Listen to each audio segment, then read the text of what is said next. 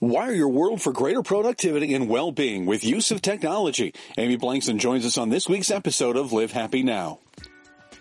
The ancient Greeks defined happiness as the joy you feel moving towards your potential. To think about positive psychology, it's a science, and it's actually younger than the internet, believe it or not.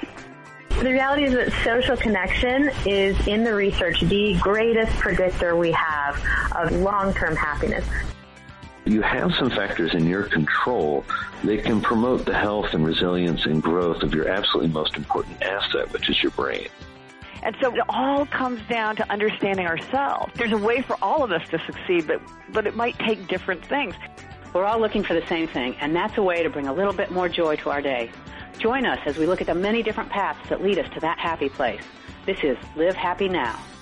Hello and welcome to another edition of the Live Happy Now podcast. I'm your host, J.R. Houston, thanking you for joining us wherever you are in the world and however you may be listening. We're also thanking you for picking up copies of Live Happy magazine, whether you pick it up in the physical form at your local newsstand or you get it in the digital form on your local phone or tablet.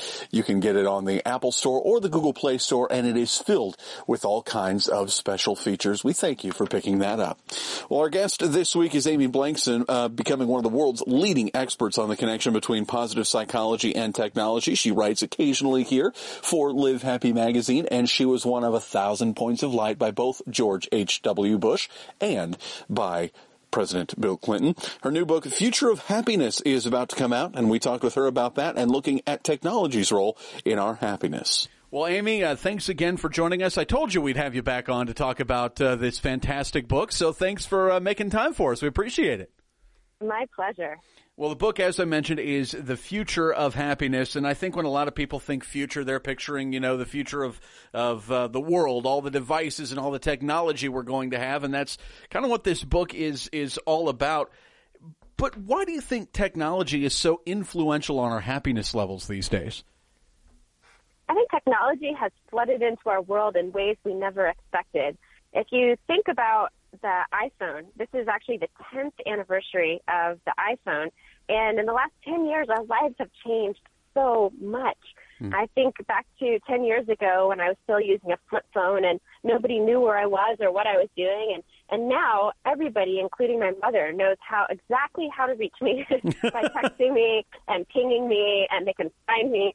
Um, and so I think that that accessibility really impacts a number of us who uh, value our quality time, who value the ways that we can control our time. And so I think the two are very strongly connected between happiness and time, how we use it, and who's, who's engaging with us.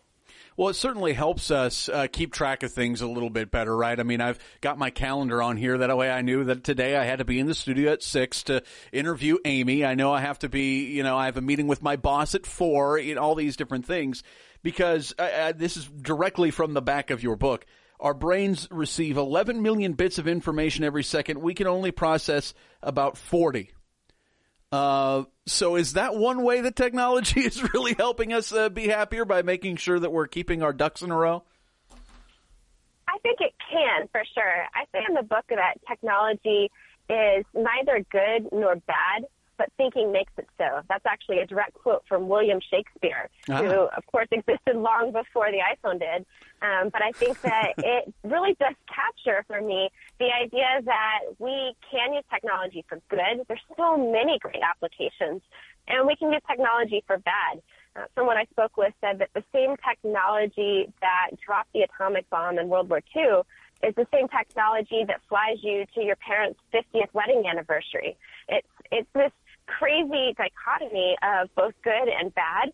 And it's the way that we use the technology that really makes such a difference in our lives. And so my goal of the book is to help think through now that we have this technology, now that it is surrounding us and flooding our lives, now it's time to get serious about how do we uh, control it in a way that's actually useful? How do we make sure that we set ourselves up for fu- for success in the future instead of just um, continuing on with a sort of reactive approach? I really want to be proactive in the way that we respond to technology so that we can use it for the best in our lives.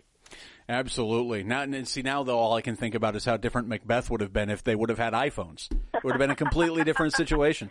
Uh, and Romeo and Juliet. Oh yeah, they wouldn't. Have, they would have been able. No, no, no. I'm fine. You don't have to drink the. Yeah, don't do it. I hope that's. I hope nobody's listening. Like, thanks, guys. Spoiler alert.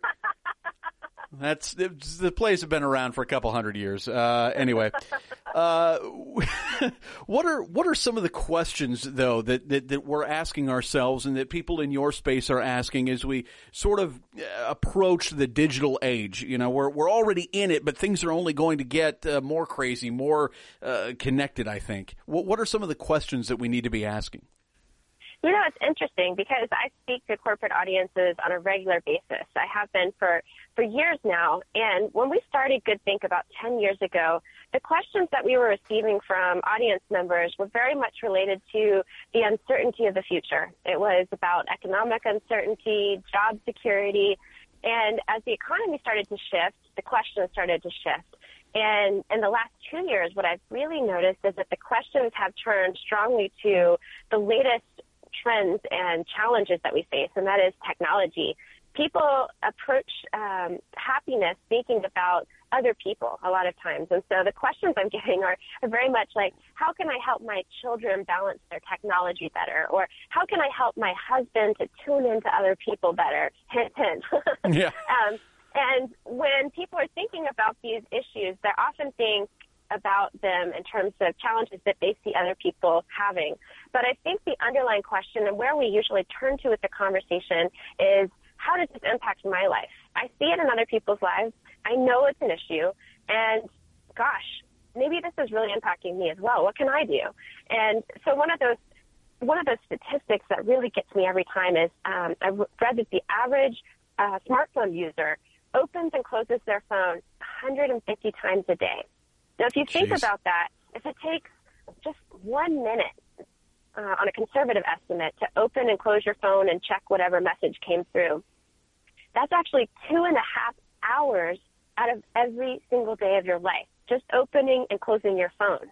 Hmm. And if you multiply that by 365 days, you're spending roughly 912 and a half hours for 38 days of your entire year, opening and closing your phone. I mean, this is a huge issue. This is a major part of our lives that we have to think through.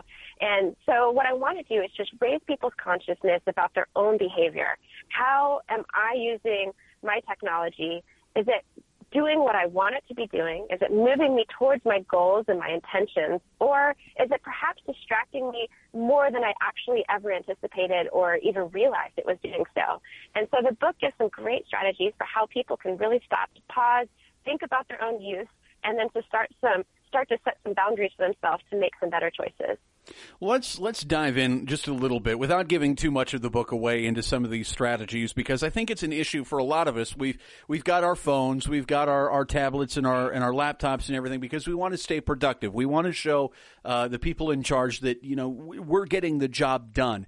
We're using these things to boost our productivity how do we what are some strategies for sort of balancing that productivity with what we should all be concerned about which is our own well-being Absolutely. So I, I'm laughing to myself here because one of my favorite chapters in the book I call phony productivity. Phony as in P H O N E Y, right? Um, which is cheesy, I know, but I think that it is. I'm a cheesy person. Oh, it's um, it's fine. I think that um, it is exactly captures what I think we are doing as a society with our phones. Uh, originally, we had Blackberries and then smartphones to make us more productive so that we could answer emails more efficiently. We could make sure we got all the messages. We could automate our bills. And what's happening now is that we are inundated with people who expect us to be responsive. So back in the 1950s, um, it's interesting. NASA had actually done research into looking for the perfect distraction because they were trying to reach astronauts out on space stations, and they needed to get important messages to them that could be life or death issues. And so what they would do is uh, originally they were just sending messages to the astronauts. They realized that was really um, a big interruption for them when they're in the middle of an experiment. And so they tried to find ways to interrupt in a way that was non-invasive, but still got the point across when they needed to make something urgent. And so they started to use images, and they'd have a, a square around an image that was different colors depending on the priority of the message.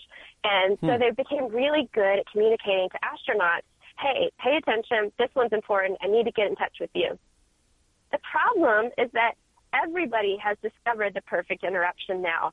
And everybody from smartphone users to bosses to PTA presidents has has mastered this art and they're all coming at you, right? And mm-hmm. so no wonder we feel anxious and um, stressed about trying to respond to everyone because we're literally not built or equipped to handle this. And so what I think is one of the best strategies for dealing with all of these interruptions is regaining control. It's thinking about um, which notifications do I want to receive right now, which ones are most important, and I set the I set the the framework for what's going to come in, what I'm going to listen to, who I'm going to prioritize as my quote unquote favorites or the most important messages to let in. Um, one of the really interesting apps I've discovered is called Off Time, and it enables you to. Um, it's actually for Android, but it enables you to um, set a certain number of people who are your high priority contacts. So anytime they try to hmm. message you or contact you, those messages can come in. But when you set a certain setting in the app, it actually blocks out all the other messages, allowing you to have creative or thinking or productive time uninterrupted by the non-essential messages. And when you finish your creative time, then you can catch up on everything. But it just maximizes the ability for us to find control when our willpower is not always as strong as we think it is. Um, another one of the strategies that I really like is um, there was a research done. It's called the mere presence study, and it said that the mere presence of a cell phone in your vicinity actually makes you less productive. So hmm. if you're sitting at your desk and you have your cell phone on the table, it could even be face down. You're not even touching it or looking at it. It makes you less productive which is crazy, right? But just it's that anticipation of oh somebody might be about to call me or oh I just need to stay responsive. And so what the research suggests is that if you move your cell phone out of sight, whether in a bag or behind your laptop or behind your computer screen, so that you can't visually see it in your environment, it actually raises your productivity level. So I think little tips hmm. and tricks like that can really help us to get ahead of where the trends are going in terms of interruptions and to regain a little bit of our attention um, in, a, in a really meaningful way. I think something that I it probably is my biggest issue is that I'm not always aware of the fact that I'm buried in it, right? Like it's just it's something that I'm doing and I'm messing around and I'm to my detriment ignoring things that I could be otherwise doing. Is there a way to sort of visually see that that okay, you're spending entirely too much time on this stuff. Here's how you're spending your time. Do better. Is there an app that does that? Is there something a setting that does that, that that can show us that we're we're wasting our time on this stuff? there is an app for that, of course. um, when I started this research, I was actually planning to create one myself, and I was delighted to see that there's actually several on the market already. Of course, um, one of them is called Moments that helps you look at the different moments in your day so that you can analyze and see trends of how you're spending your time. And another app that I really like is called Unplugged. And the Unplugged app helps you to raise your awareness about how often you're opening and closing your phone and which apps you're using for how long so that you can then begin to specifically cut back. You can block certain apps at certain times of the day. You can also, hmm. if you're a parent and you want to monitor your children's usage, this is a great way to track how they're using their time as well uh, to help them make some better choices because they're supposed to uh, they're supposed to be productive, but that's not always something that is a skill that we know. So this is something that we might be able to help them with and help the next generation learn a little bit better than we learned with yeah. this technology emerging in our lives. Yeah, it just kind of came up, and then we all got addicted to it uh, very quickly. Uh, going sort of back to the the access that people have to us now, uh, you know, at any given time, and my boss is very good about this, but it, it, he could reach me if he wanted to. He knows where to find me. He knows all of this. Is there benefits? Because I, I, I kind of feel would feel guilty if I said to my boss, "Look, I don't take work calls after 6:30. But is there some kind of benefit to I, I don't know shutting things down around that time of day or or for a set time to get away from it all? Absolutely. You know, I had a conversation just recently with the National Safety Council about this, and the National Safety Council is obviously very interested in keeping people safe. Um, and so these work balance questions come into play specifically when you're looking at how overuse of technology actually decreases your ability to create solid boundaries. So um, they found that if you have an interruption, say that it's just 2.2 seconds, that's enough to double your error rates at work. That's essentially the length of time it takes you to read it, a text message. And if mm. you have an uh, interruption that is 4.4 seconds, or the length of time it takes to write a text message, that can actually triple your error rates. So depending on what industry you're in, those constant interruptions are actually making you a less productive individual.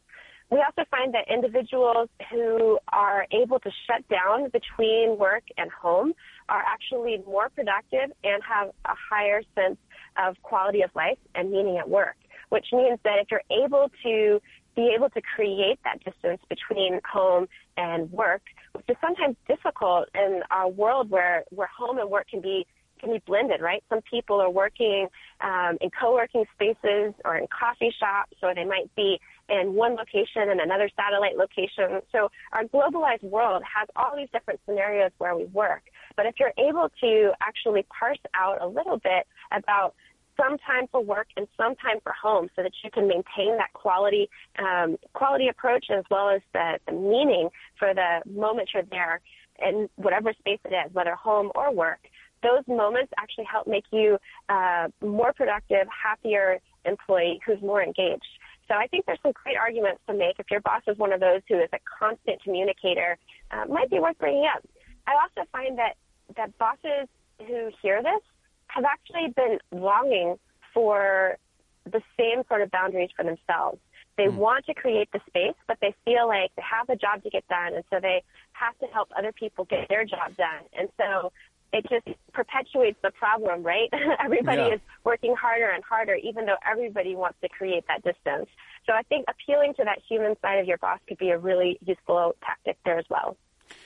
So we're looking forward to the future. Things are only going to get, I mean, technology is only going to continue to get better, right? I don't think at any point, uh, 15 years ago, I imagined an iPhone or, or anything like it, uh, really being a part of my life. In fact, I probably didn't expect until we get to the era that Star Trek The Next Generation is set in that we would have anything like an iPhone or a tablet. So we obviously right. don't know what's coming down, uh, the pike right toward us, but what are some ways that we can short, sort of train ourselves now uh, to to be happier in a world where things are always evolving? Well, I think there's both good news and bad news here.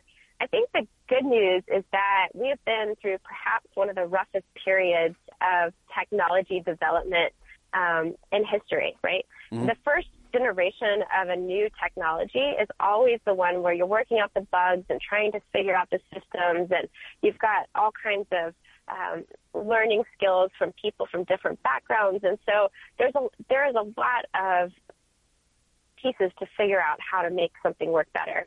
Um, last week I was just at the Wisdom 2.0 conference in San Francisco, and it was this awesome conference where you have people who are from uh, the country, granola, California, meditation world, and mixed with the Silicon Valley folks, and they're all in yeah. the same room together. It was fascinating. Um, but the conversation was so interesting to me because you really got a sense of this um, peacefulness about how technology is finding a new edge, a new way to coexist where there's a focus on well-being. There's more and more conversations happening within the cor- corporate workspace that really bring in well-being as an idea and fusing the idea of technology and well-being, knowing that so many people are struggling with it right now.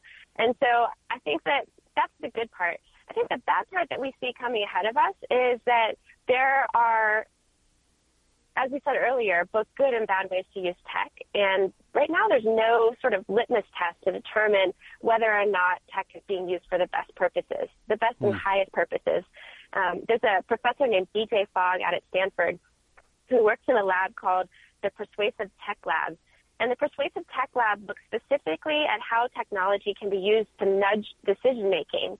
And when the lab started, the focus was really on how the mind worked and how do you enable decision making and very quickly, the developers realized that persuasive technology was one of the most dangerous forms of technology emerging.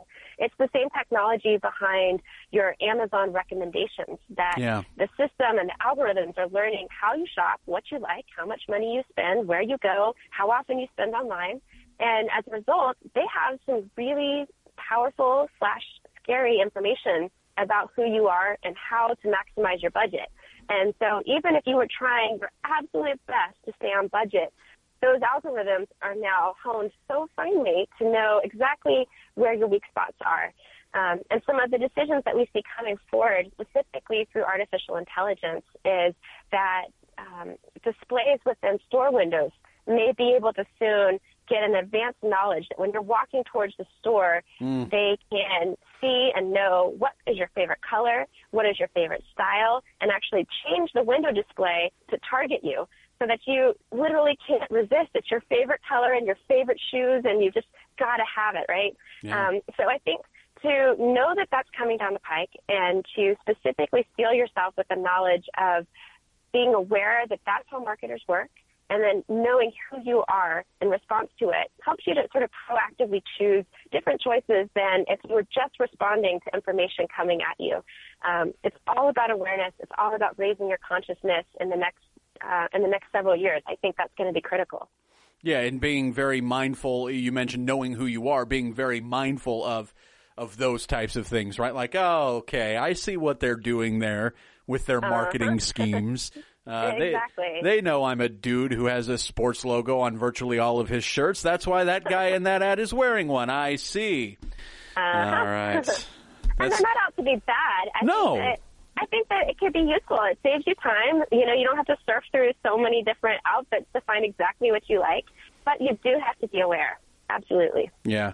I think another thing, and, and maybe this is already happening, maybe that's part of the problem, but I remember sitting in a political science class in 2006, and our professor showed us this scary video of how eventually eh, the internet's, uh, the internet's, uh, are going to know what you're looking for and they're going to start tailoring the news for you. Like, oh, you want to hear about this. You don't want to hear about what th- this is going on over here. You only mm-hmm. want to hear about this. And I think that's kind of the issue we had with with uh, with Facebook, right? Is that something that we're solving? Is that something that we're getting closer to saying, "Nah, I think this is a bad idea"? You know, it's interesting. I've had a lot of people ask me about top-down regulatory policies around how that information is used. And I think that I fall on the end of encouraging people to take personal responsibility for their own information flow, mm-hmm. their own knowledge, and what they want out of life, which is why I encourage people to be conscious innovators in society, to really think about the future they want to create. Because when I think about the way that news could choose to show or eliminate information that they think I want to know, it's a little bit scary. Yeah. Um, when I when I heard that 2017, the word of the year is post-truth, which says that people are opting into information that only confirms their biases, right? Mm-hmm. And if you want to be the type of person where the post-truth is is exactly that, then it's all too possible right now. It, that technology already exists, but I think for some of us who really want a more enlightened approach, who really want to be able to see both sides of the story and then pick the information, I think that we have to be vigilant. We can't rely on other people to set up a system that's ultimately going to work for us. I yeah. have to tell the news media, this is what I'm looking for. This is what kind of information that I need to see. And this is how I'm going to follow up as a consumer to make sure that you hear my message, both through my mouth and through my dollars. Excellent stuff. Well, one thing uh, we want to make sure everybody reads is The Future of Happiness, and uh, that'll be hitting uh, bookstores on uh, April 11th. And uh, I imagine people will be able to buy it online, and then, uh, you know, Amazon will start recommending books by, I don't know, Shawn Achor or, or Michelle Gielan or someone goofy like that. they're probably going to be people also liked. Uh, that'll be coming up as well. But it's a fantastic book. Lots of stuff to uh, think about. I mean, I don't. We didn't even scratch the surface on everything that's in this book. Uh, but thank you so much for coming on to talk with us about it, and uh, we'll look forward to hearing more from you both uh, here on the podcast and in the magazine. Wonderful. Thank you so much for having me. If you would like a copy of Amy's book, you can go to livehappynow.com. If you've got anything you'd like to say about the podcast, please feel free to reach out. You can find us on Twitter at livehappy, facebook.com slash livehappy, or send us an email podcast at livehappy.com. For everyone at Live Happy Magazine, I'm J.R. Houston saying so long and thank you for helping us to live happy.